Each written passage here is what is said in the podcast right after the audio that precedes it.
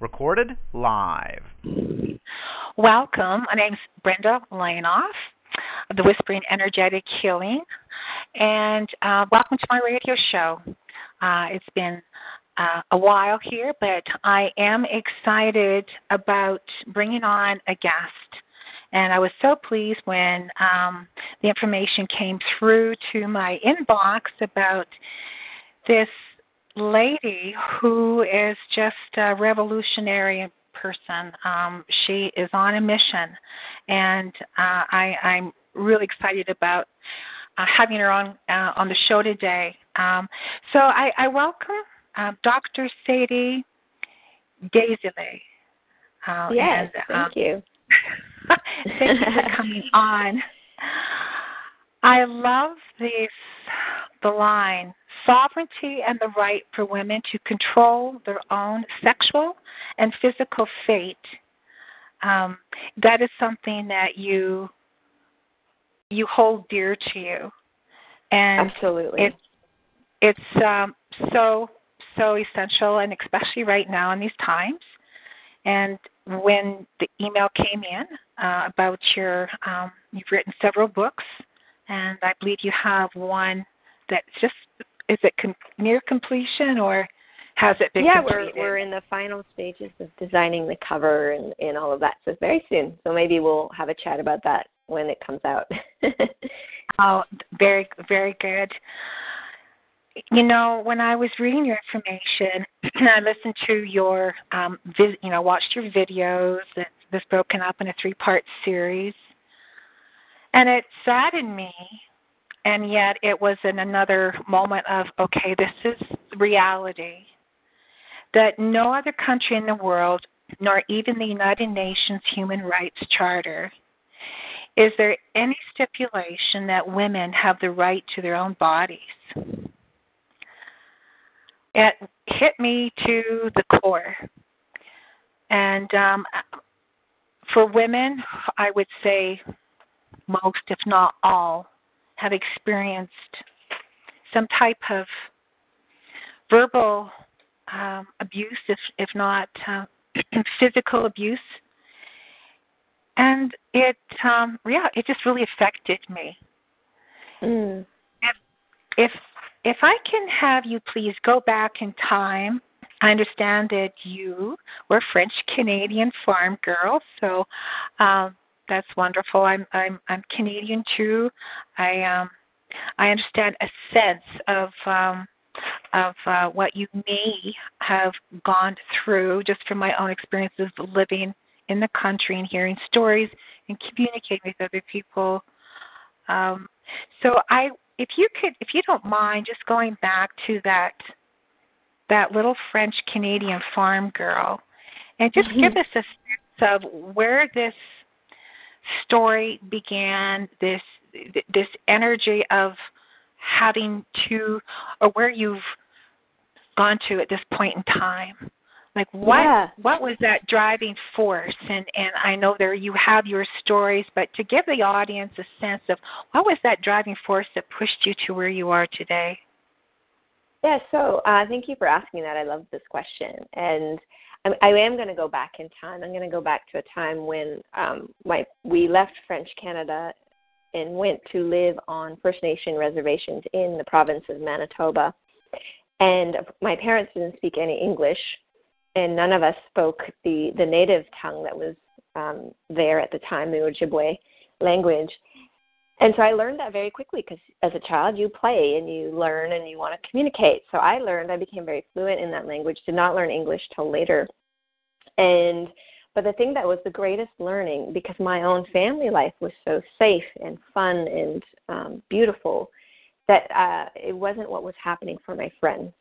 There was a lot of domestic violence, uh, sexual abuse, and um, our home would often be a place of shelter especially for women who would come from a really abusive situation. They needed to run away somehow, and they knew that they could come to the house. I'm, I'm imagining my mother just made it really clear to all women that if they needed her help, that she would be there, and my father would support that.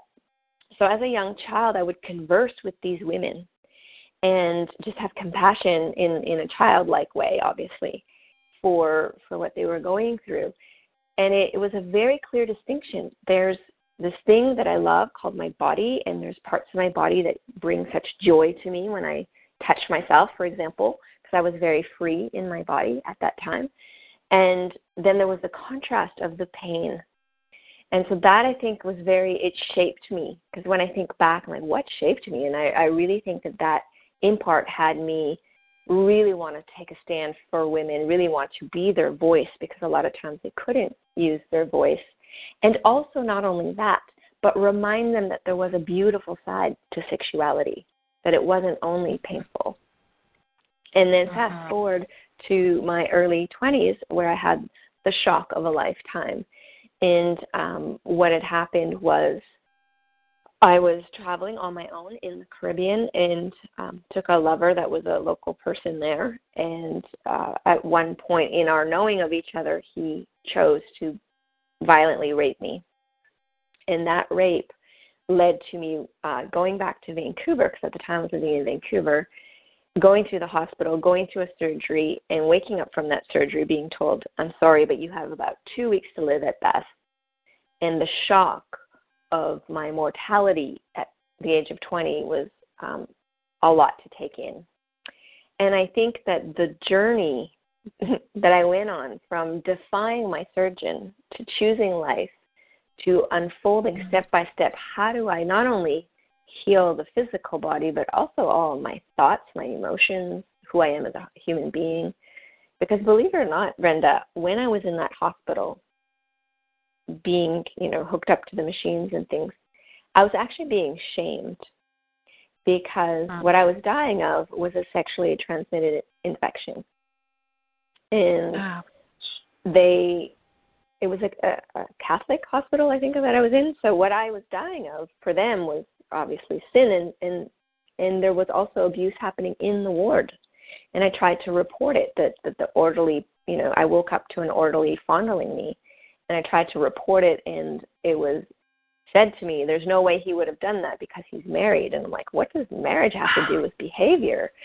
Um, and I had spoken up because the mm-hmm. other women in the ward barely spoke English, or you know, there was different things going on. I'm like, these women are not going to say anything. I've got to say something.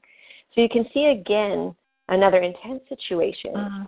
where the voice and taking a stand, not only to speak up against something, but actually to, to go for uh-huh. something. I knew there was something else, not just pain, even uh-huh. then. And that's how my method um, got developed. It's how women got attracted to my work. I only teach that which I personally embody. I have a very strong belief that we shouldn't teach things that we don't personally deeply mm-hmm. embody. Yeah. And and so that's where the journey came. And, and wow. sexual sovereignty, because you mentioned that earlier, sexual sovereignty um, was an idea that came to me purely by the witnessing of these incredible transformations that women, not only from Canada, but from mm-hmm. around the world. I think I've been to over 16 countries wow. teaching, and and it was the same. All of them had unique, different journeys, but the result was the same. That there was a reclamation. I call it the reclamation journey, and and that I started to call the emergence of of sexual sovereignty. This this I would see it. I would see women just get this realization my body is mine and it's precious mm-hmm. and i'm going to take a stand for her and not only am i going to protect her i'm going to enhance her in such a way where i'm not going to enjoy my body i'm going to delight in my body that's yes. a huge transformation well and this this repression goes back who knows at what period of time. I mean, you know, maybe you have been able to go back throughout uh, history, but we can carry this. We can carry it on a uh, like generationally, and I believe we can inherit repression. We can inherit these these emotions, um, and and they can be held within within our chakras. And sometimes we're not we, we're totally unaware what we're holding on to. So mm-hmm. I, I'm, yeah, I'm. Th- this is, um, oh, this is so needed right now. I'm so, I'm so pleased that you came on. Um, Thank you, Brenda. Oh, what what is this um, method that you're using? Um, is, is that something that will be in your that you're working with right now that you train with this psychosexual method? Yeah, so let's let's talk about that. But before we go there, I really want to honor what you just okay. said that that we can inherit, you know, repression and trauma. And in the inheritance piece also comes from something that people can look up. It's called limbic resonance and limbic imprinting. So that's the science mm-hmm. behind what's happening. And basically, what that means is that because you and I are mammals, our nervous system in part is informed by another mammal. That's how babies learn to digest and to sleep and to function mm-hmm. is through the limbic system, the, the mammalian brain. And so we're not only absorbing, you know, functional aspects from our mother and father, we're actually also absorbing, you know, what they're embodied, what is true inside of them, whether or not they speak of it. And we get imprinted with that. Now, the good news is we can change those imprints. But I just wanted to say that, um, like another terminology for people to look up and to investigate if they're curious, because I, I just find it so powerful, which is why Again, I advocate only to follow embodied leaders and embodied healers and embodied guides because mm-hmm. of limbic resonance. Because you really don't want to take on someone's uh, what's going on inside them when what they're saying is very different than what they live. Yes, I I'm in total alignment with what you just said, and uh, even even more so right now. Again, yeah. I, I do feel yeah. that. So, so let me answer your question about my method. And so the method, I basically named it after me, the Desilets method, and it is a psychosexual method. So let's define what that is. Psycho meaning like your psychology, so your thoughts and feelings, and um, sexual obviously meaning body and your sexuality. And these are not my terminology, they exist in psychology. And the idea is that your psyche, that orientation of yourself, is not separate, it's interwoven with your soma, with your body. That there isn't a separation. So if something's happening in your uh, genitals, for example, there most often is an emotional or belief comp- compound connected to that. So healing, here's what I found when I did a lot of my research and started to mm-hmm. teach a lot mm-hmm. more was that talk therapy is really it's available for people. A lot of people go to therapists yes. to talk about their issues. But when there's physical trauma, especially inside the genitals, where there's cellular memory of trauma, mm-hmm. we need to, uh, I call it cellular repatterning. We literally need to shift what's being held there. This mm-hmm. cannot happen without physical contact, which is why the method not only involves um, self inquiry and meditation and, and awareness practices, it combines that with a very clear set of physical practices to enable a woman not only to rebuild neural pathways, because um, that's very important, but also to enhance neural pathways, which is really exciting, and do the cell- cellular repatterning, which is massively um, important for healing. Oh, perfect. Yeah, it really is just perfect. Um, yes, I, I totally understand what you're saying with the cellular uh, re- repatterning. So, what would that look like? So, somebody has um, a session, or when they come in, they've gone through their trauma, say they've been raped, and when you talk about that, gives an example how that would. Yeah, yeah. Okay. I, I would love to. I would love to. So I just first want to say uh, that I work in multiple ways. Some women okay. are very private and they just want to claim their own journey for themselves. That was me. I didn't seek a lot of professional help um, after mm-hmm. my near death experience. I went inward and I started to have a conversation. So I really honor that some people need that and other people need group. So because of that, women can learn, they can read the, my book. There's a lot in the book if they want to go further, there's I've created over seven online courses that really can support them in that journey. And then there's live events where you can come and have groups. And occasionally I will work one on one or one of my ambassadors. So these are the, the few trained, qualified people in the world mm-hmm. in this mm-hmm. method, then could work privately or also in, in a group setting with a woman. So what happens in all the sessions is invitation only. Everything that we offer, we put out as an invitation for multiple reasons. First of all, we believe that every woman is powerful. Every woman, no matter what's going on, no matter what the situation, no matter what has come to pass, you are powerful. We work with that premise. The mm-hmm. second premise we work with is you're not broken, so we're not here to fix you. Mm-hmm. And that's yeah. very, very important for real transformation. That's, that's interesting. You, you, you say that. I was just listening to Dr. Christiane Northrup, who definitely uh, is supporting your work. Yeah. And it was listening to one one podcast, and she was saying we've been taught that women's bodies are broken, yeah. and it's true. Everything, yeah. oh, look at she's in menopause. Oh my gosh, you know, she's having a hysterectomy. It goes on and on and on. We are always broken. Yeah so it is a it, it's a collective agreement that isn't true. So I mm-hmm. call those um, they're called mental memes. Memes me it's like a mental virus that we propagate as truth until they're questioned. Mm-hmm. So that's mm-hmm. part of the the climate for for healing is to open up the possibility that there's another way to look at things.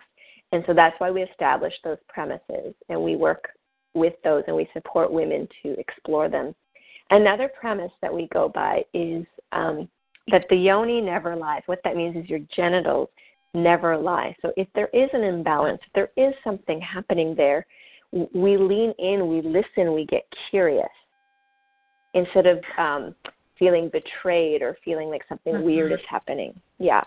That's a very, very important one because if there's been abuse, then most likely the the trust of your own body, never mind everyone else in life itself, but with your own body, has been broken.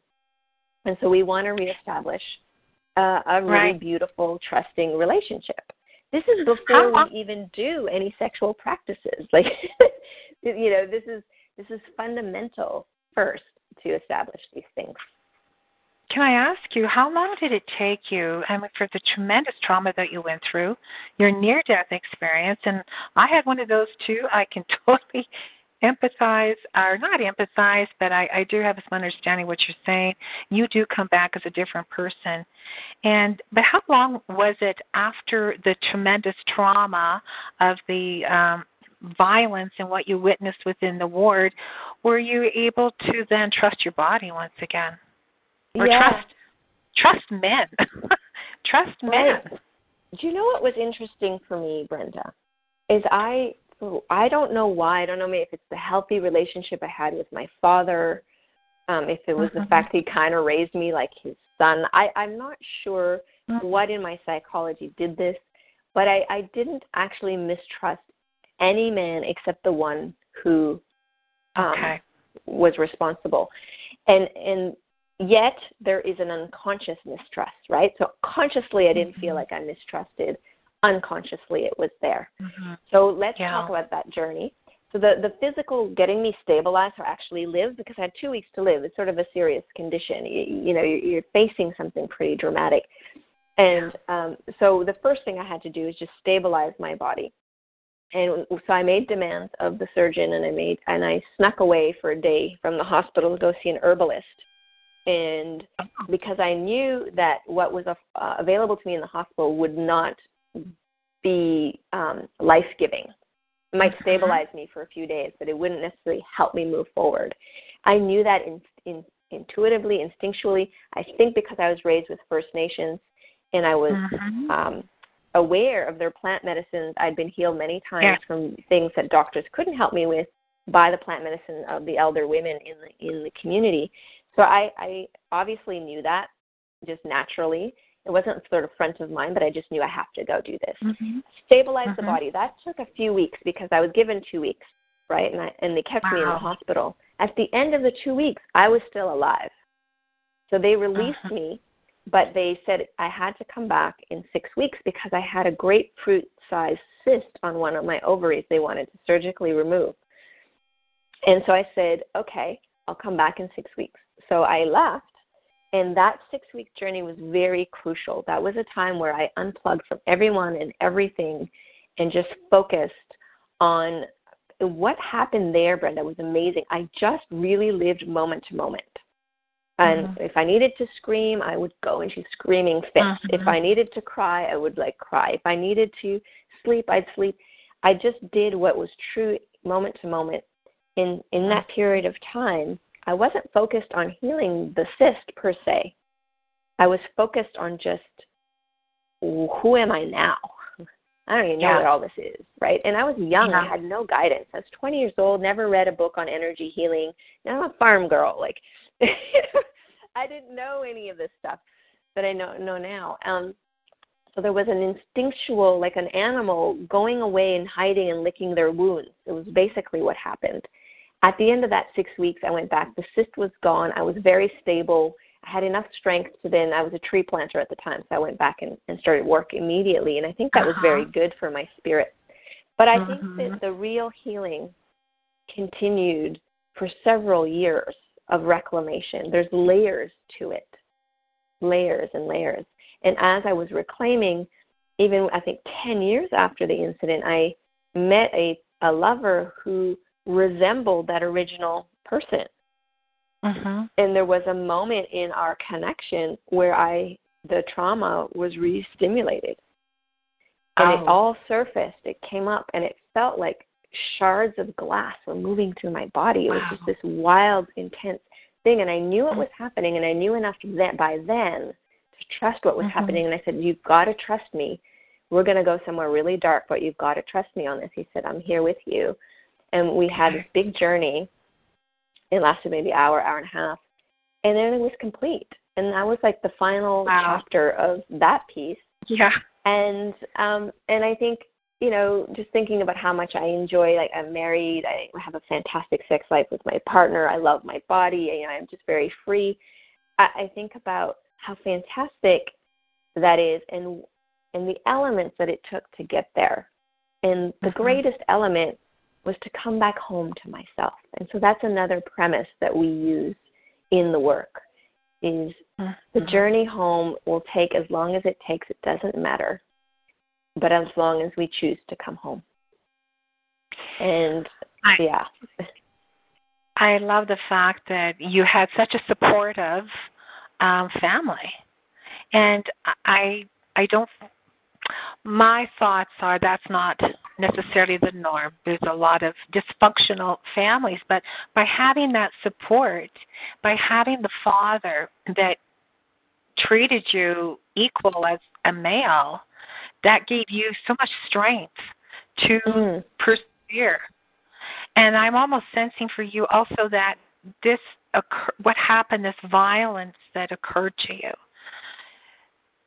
that if you didn't have that support system at the very beginning, that strong family support system, that you may not have endured it. So I, wow, it feels like this was something that was definitely part of your soul journey on earth. And, exactly. Um, yeah, it, re- I, it really like, does. Yeah, and I feel like oh, how could I because I'm an embodied leader, like how could I teach women mm-hmm. reclamation if I myself haven't been mm-hmm. through it?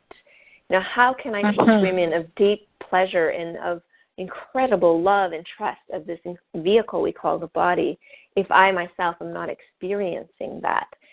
So it's it's I feel like somehow I've been used in a way to like bring this out. And there's been many other examples of how my own healing journey, because we still go through things in life, and life mm-hmm. isn't uh, just a clean sale. but at every time, in, in with my experiences, I bring that back. And so, what I want to say with women where the family life might not have been great or the trauma came from the family itself, it's not a prerequisite to heal to have had that in the past. The okay. only prerequisite for healing is making the choice to come home to yourself, period. You don't even mm-hmm. need the person to say, I'm sorry, or to, to go to jail. Like, that is nice, right. But it's not a prerequisite for the completion of the healing. And I want to say that because what we've done in our culture, we've actually harmed victims. Because what we've done Yeah. in a woundology culture is we then give you a badge and say, here, you're a victim of this. And now you're stuck. Mm-hmm. This is your identity. What we mm-hmm. we haven't said, look, we're going to help you get stabilized. And past this point, there's a whole other level that's going to happen where your greatest pain will become your greatest gift. You will move into mm-hmm. thriving and you will bring your your genius into the world in a way that's that's so necessary. We don't give that to people. And I think that we that is the reason why I actually healed so deeply is I actually never considered myself a victim of rape. I know I I was victimized in that way, but I didn't mm-hmm. take it on as my identity. And Yes. and I think it's maybe a little harder if we grow up with the abuse Yes. because in those formative years. But I have seen many women when they choose to come home, they're an unstoppable force of nature. Wow. And that's so encouraging because just the amount of women that I work with personally in my healing work, the abuse is so rampant. Mm-hmm. And and many times, especially when they're really, really ill, say they are in their last stages with cancer, for example, then they mention then it comes out, well I've never said this before, but and it's like, oh my gosh, you just feel this your heart drop because it has been in their body for decades of the shame and I Mm. I'm just so tired of it. Women are so tired of this um of this but you know the me too's come out. I'm grateful for that. I'm grateful that these women in you know hollywood eh, whether it's part political you know maybe but for the fact that they've united I'm thinking yes. And so again the timing for i know you've been at this for a long uh, for quite a while but uh, but for this latest um world oh, um awakening it's perfectly timed. Yes, it's like for 20 something years I've been curating this knowledge and waiting for the right moment where collectively we would be ready to hear it. So, sexual sovereignty, and I want to define what that is before I get into it because I'm very passionate about this topic.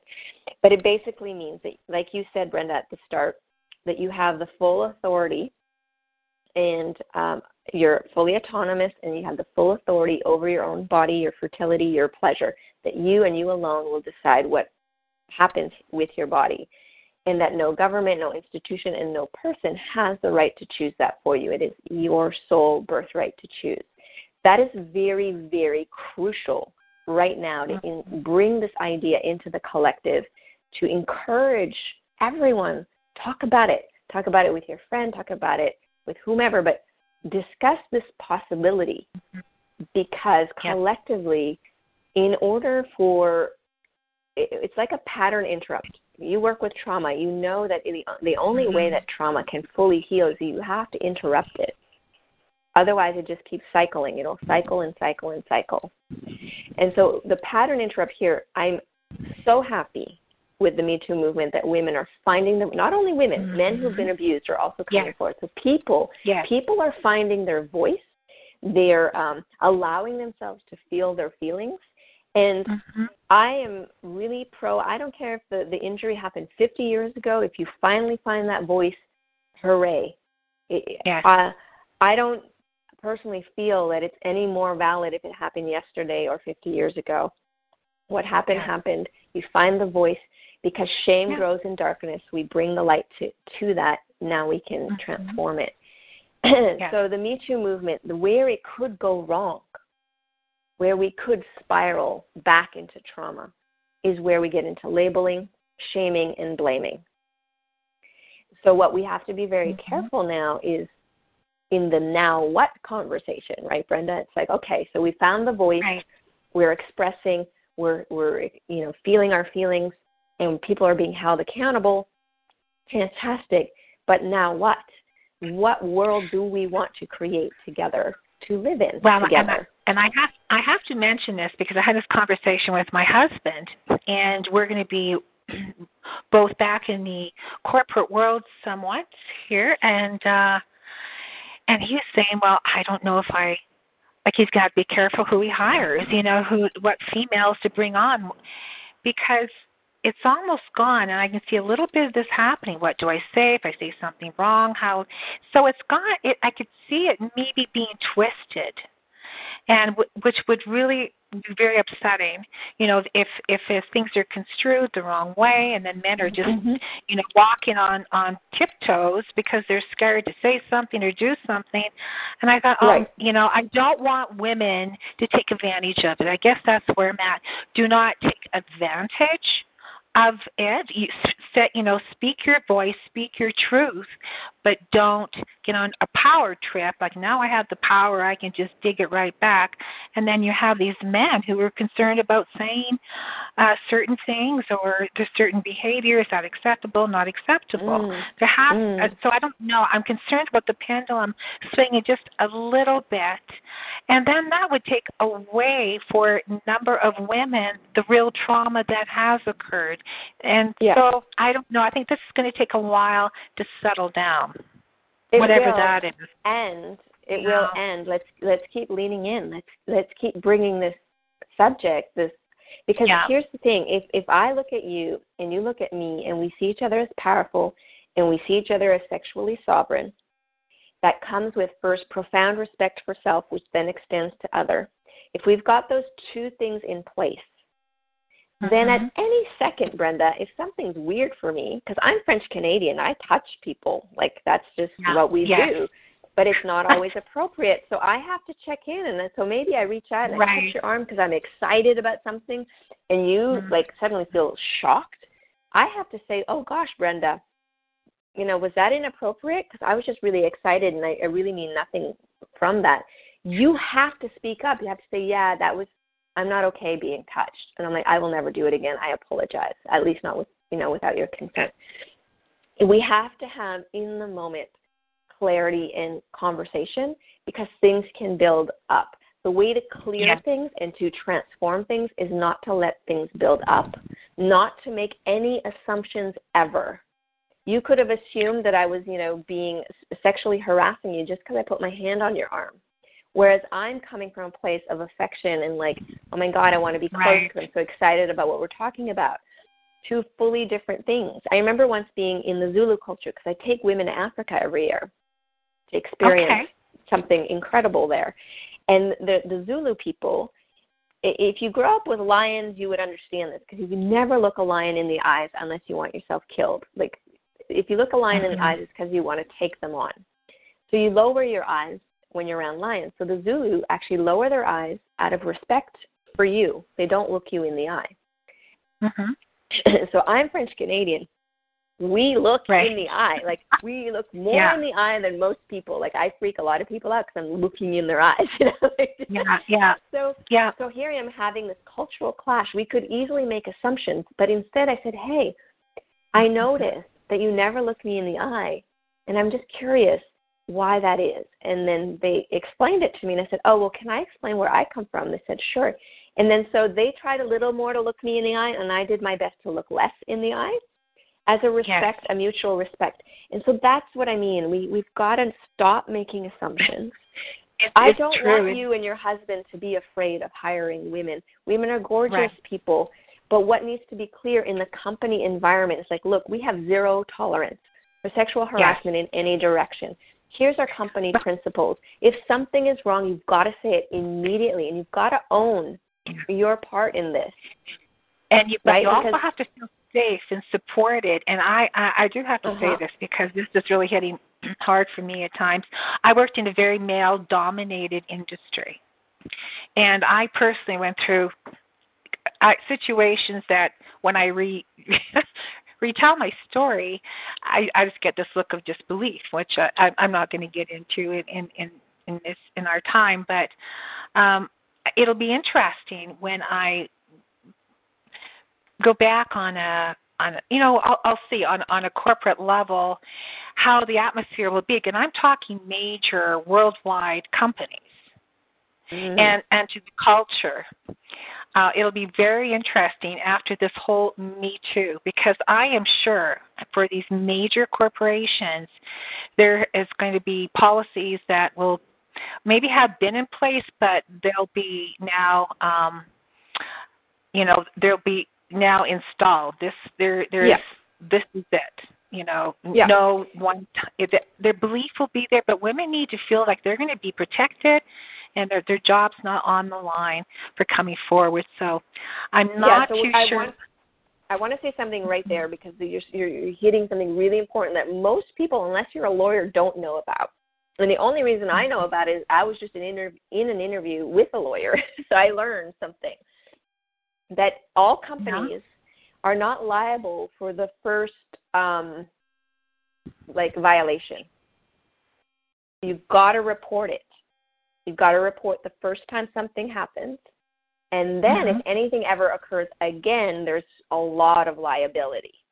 So the the law is set up in that way where even if you're in a parking lot and some stranger is harassing you and trying to get to your car, you call the cops. You say, This is not an emergency. I just want to report harassment.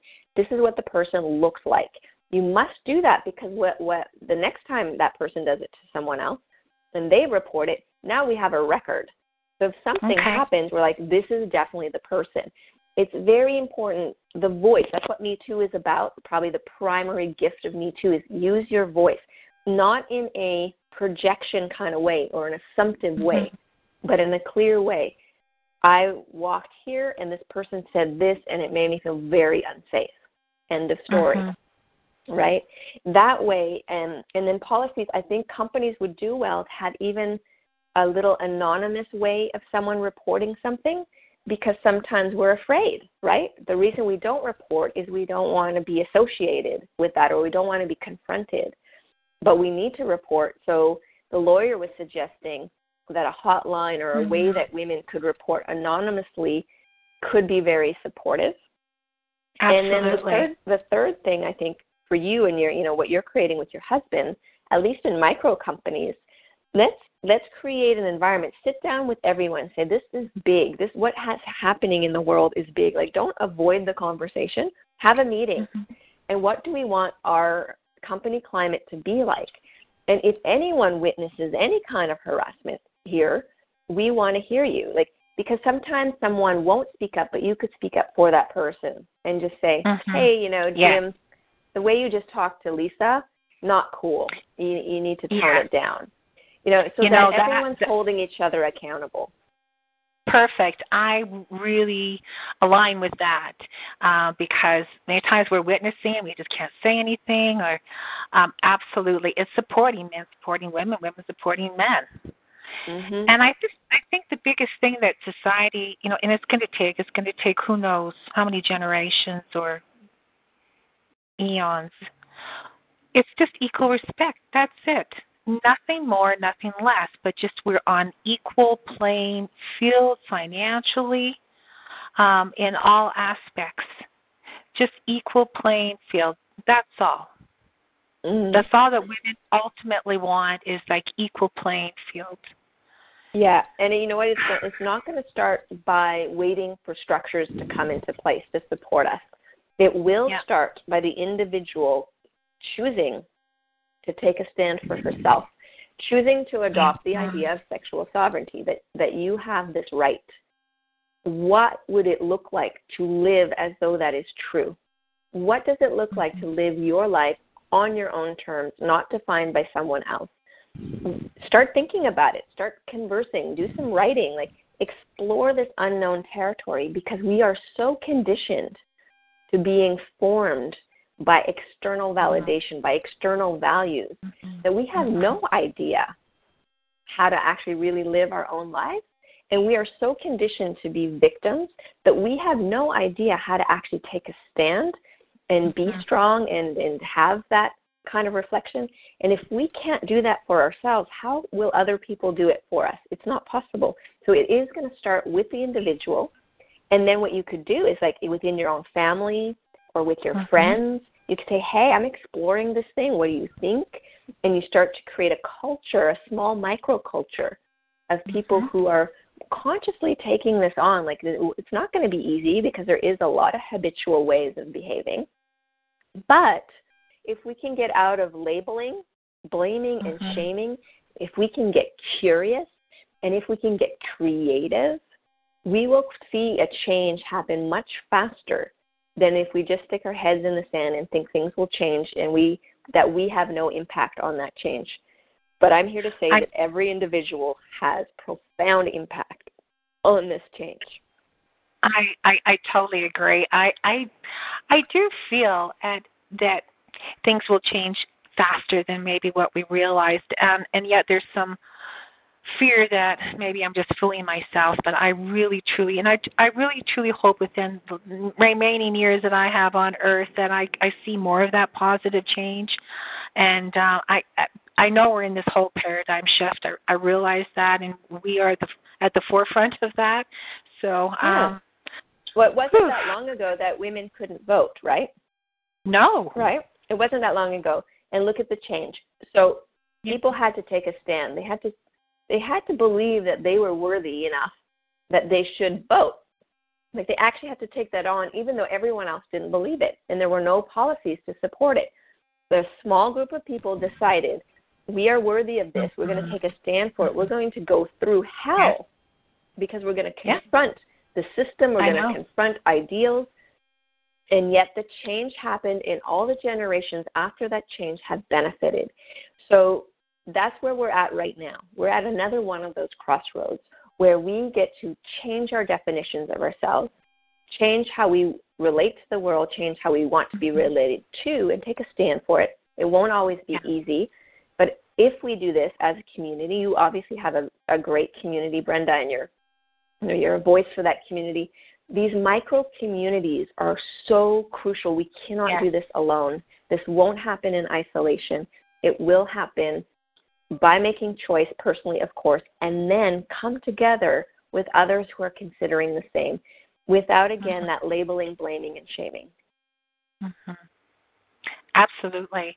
We need support systems, and if people cannot physically be there, then you know create your own Facebook groups. You know, get your yeah. support systems. Create a Zoom call with your friends and talk about it. Support one another. Yeah, it's it's crucial. There's so many of us are sort of hermits in our homes and maybe not mm. working out in the public so you become a hermit you're not talking you're you're not able to you know speak your truth unless you are in uh in a situation where it is uh, on like remotely so um it's so it's so crucial and i more mm-hmm. that we mm-hmm. communicate talk about this we're, just going to be stronger just stronger emotionally mentally to handle what comes you know comes forward. Exactly. So. Exactly. And uh, and I want to say, Deborah, um, Brenda, that I have actually created um, a sexual sovereignty manifesto mm-hmm. because I realize that some people like want like what does it look like, right?